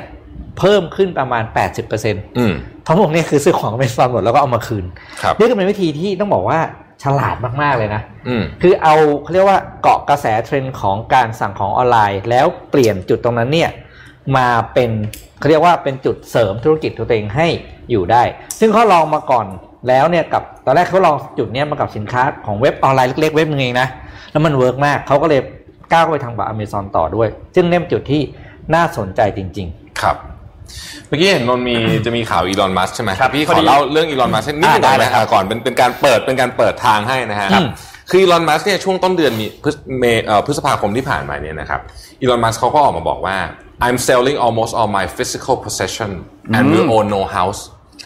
คือตอนเนี้ยเขามีบ้านอยู่เต็มไปหมดหลายๆเลยเหมือนเศรษฐีทั่วไปอะจะขายบ้านหมดแล้วแล้วก็บอกว่าไม่ไม่อยากจะมีบ้านแล้วนะครับ แล้วก็คงจะไปเช่าบ้านเล็ก ๆ ที่ไหนอยู่สักแห่งนึงคือแกติดจัดอะอืม นะฮะแกติดจัดนะครับ ต้องไม่ลืมนะครับว่าอีลอนมัสเนี่ยคือมหาเศรษฐีที่ตอนนี้เนี่ยมีมูลค่าของทรัพย์สินเนี่ยเกิน 4 0,000 ล้านเหรียญสหรัฐไปแล้วนะครับอืมเพิ่งทำบริษัทตัวเองเป็นลำดับหนึ่งของโลกในตลาดรถยนต์นะฮะแล้วก็มีอะไรต่างๆมามากมายเพิ่งปล่อยจรวดไปอืมนะครับ ส่งนักบินอวกาศขึ้นไป แต่บอกว่าตอนเนี้ยจะขายของทุกอย่างแล้วนะฮะแล้วก็บอกว่าคืออีลอนมัสเองเนี่ยจริง ๆ แล้วเอาหุ้นเทสลาเนี่ย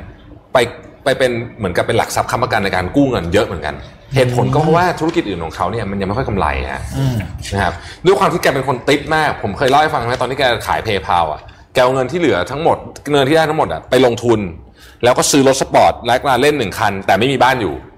ไม่มีเงินซื้อบ้านแล้วนะฮะแล้วก็เลยไปอยู่กับเพื่อนอะไรไปนอนบ้านเพื่อนเป็นต้นนะฮะนอนบ้านเพื่อนอะไรแบบเนี้ยนะฮะเพราะฉะนั้นเนี่ย อีลอนมัสก์เองตอนนี้มีโปรเจกต์เยอะมาก ตั้งแต่การสร้างโรงงานที่เบอร์ลิน สร้างโรงงานที่เซี่ยงไฮ้ทำ SpaceX ทำ Boring Company ทำต่างๆนานาอะไรเหล่านี้ เขาก็เลยบอกว่าเขาเนี่ยนะฮะบอกว่าตอนเนี้ยเขาเนี่ยแทบไม่มีเงินสดเลยนะเขาบอกว่าเขาเขาเป็นคนพูดเองนะครับ บอกว่าเขาเนี่ยแทบไม่มีเงินสดเลยนะครับ my cash position is very limited นะฮะแล้วก็เมื่อสี่เดือนที่แล้วเนี่ย เงินสดเขาเป็นศูนย์เลย I run out of cash นะฮะอืมเพราะฉะนั้น เวลาเห็นเศรษฐีอะไม่ได้หมายความว่าเขาจะมีเงินเยอะนะอืมบางทีเขาทรัพย์สินเยอะมีทรัพย์สินทรัพย์สินเยอะนะครับทรัพย์สินเยอะอ่านะฮะอะน่าสนใจมากครับอะไปพูดถึงเทสลากันนิดนึงพอดีเมื่อกี้เห็นมีคอมเมนต์ถามว่าเอ้ยวันนี้ไม่มีลูกพี่เหรอ ก็เลยอะไปหามาให้นะครับ ซึ่งเมื่อวานนี้เนี่ยมีการเปิดตัวนะครับสำหรับเรื่องของตัว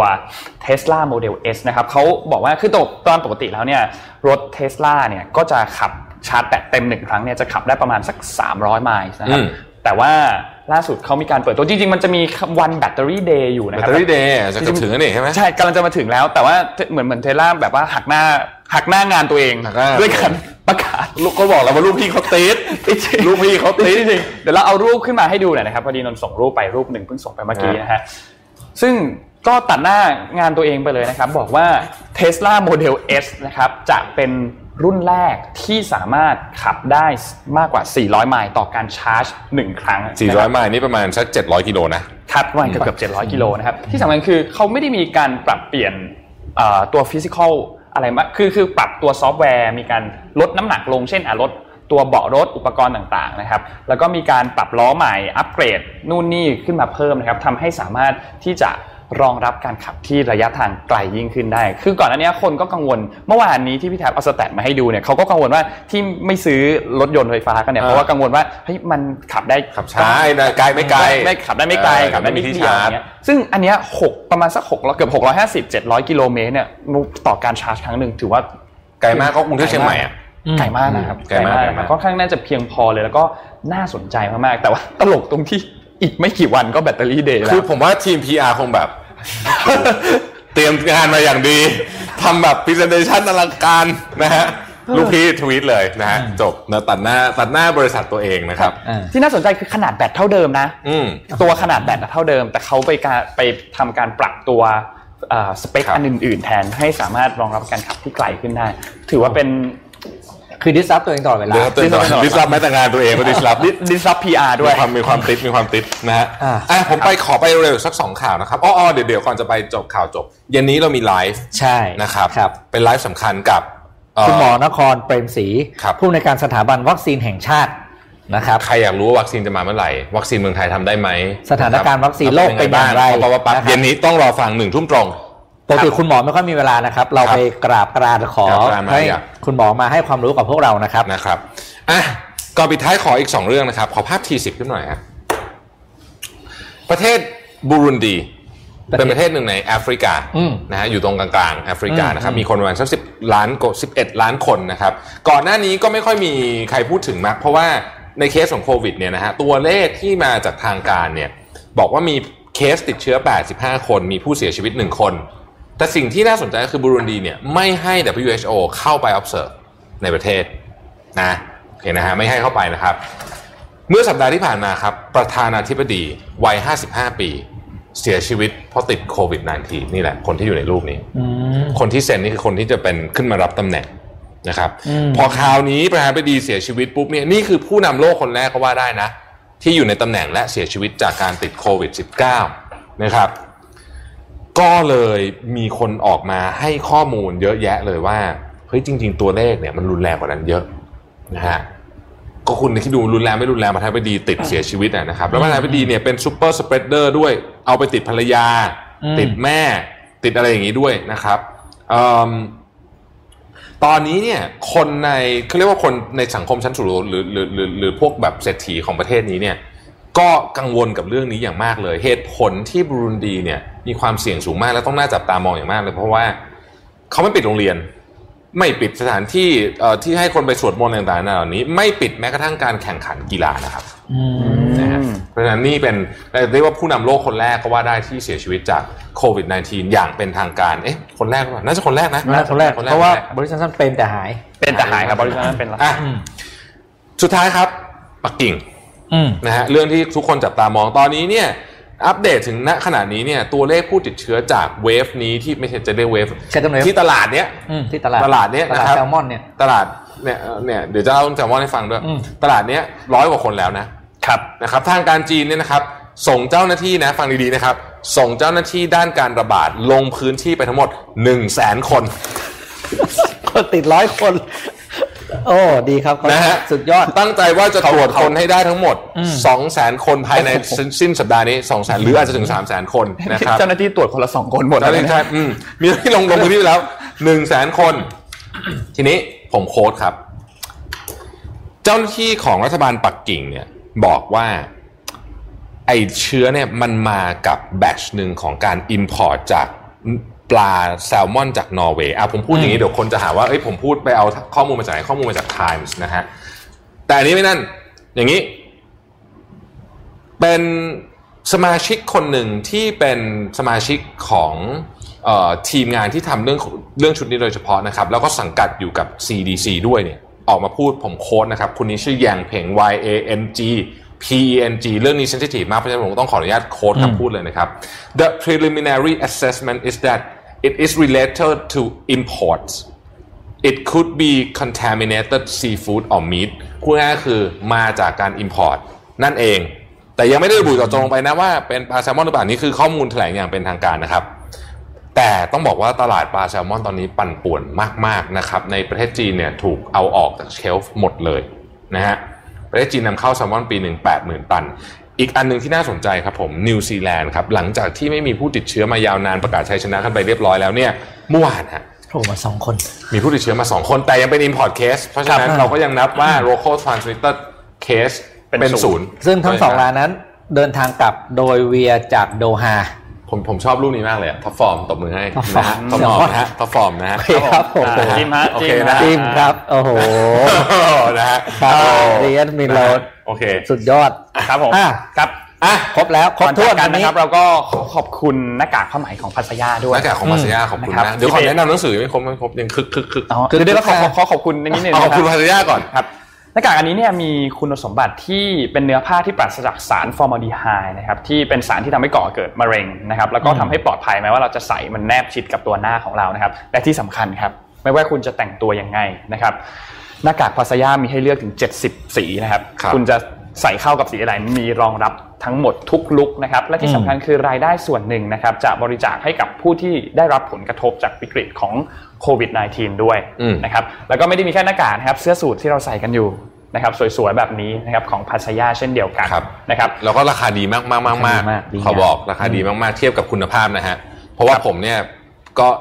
ก็ก็ต้องต้องใส่สูตรตลอดอะเพราะฉะนั้นก็ ก็อันเนี้ยถือว่าราคาดีมากๆเทียบกับที่คุณสำคัญภาพคือแล้วก็ซักเครื่องได้เลย ชักเครื่องได้เลยแล้วก็ไม่ร้อน อืม ชอบมากอะวันก่อนผมใส่ไปเอ่อตรวจงาน คือลืมถอดตอนเดินลงจากรถ อืม แล้วก็ใส่ไปตั้งนานกว่าจะรู้ตัว เฮ้ยถ่ายสูตรอยู่ด้วยว่ะเพราะมีคนทัก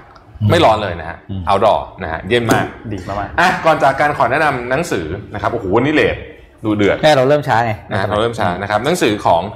Sigmund Freud นะ ชื่อว่า Civilization and its Dis- Discontent เหตุผลที่หยิบเล่มนี้มาแนะนำนะครับ ก็เพราะว่า ผมเชื่อว่าเรากำลังอยู่ในช่วงของการเปลี่ยนผ่าน Civilization ในครั้งหนึงเราเห็นรูปปั้นของ Christopher Columbus ใช่ไหมอืมถูกตัดหัวใช่ๆครับ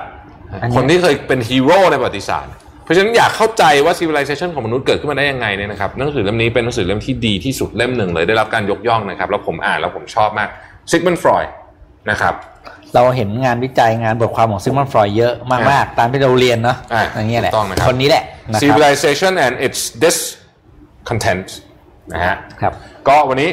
ครบครบถ้วนถ้วนอืมนะครับครับ ก็อย่าลืมเย็นนี้นะครับ พบกันใน Mission Live Mission Tonight นะครับอืมหนึ่งทุ่มะคบตรงปกติคุณหมอยุ่งมากนะ เรามากเจเลอยครับยากมากเลยเนี่ยอยากคุยมานานแล้วนะครับ เพราะฉะนั้นพลาดไม่ได้จริงๆ แล้วเป็นะครับตัวจริงจริงๆ เพราะอยู่ในวงการวัคซีนฮะ พอเลย พอเลยครับอืมไม่มีใครรู้ดีกว่านี้แล้วครับครับนะครับครับ ก็พบกันคืนนี้หนึ่งทุ่มแล้วครับสำหรับข่าวก็พรุ่งนี้เจอกัเจ็ดนโมตองนเช้าเช้าเช่นเคยครับ วันนี้ลาไปก่อนสวัสดีครับ สวัสดีครับ Mission tonight let's talk about your mission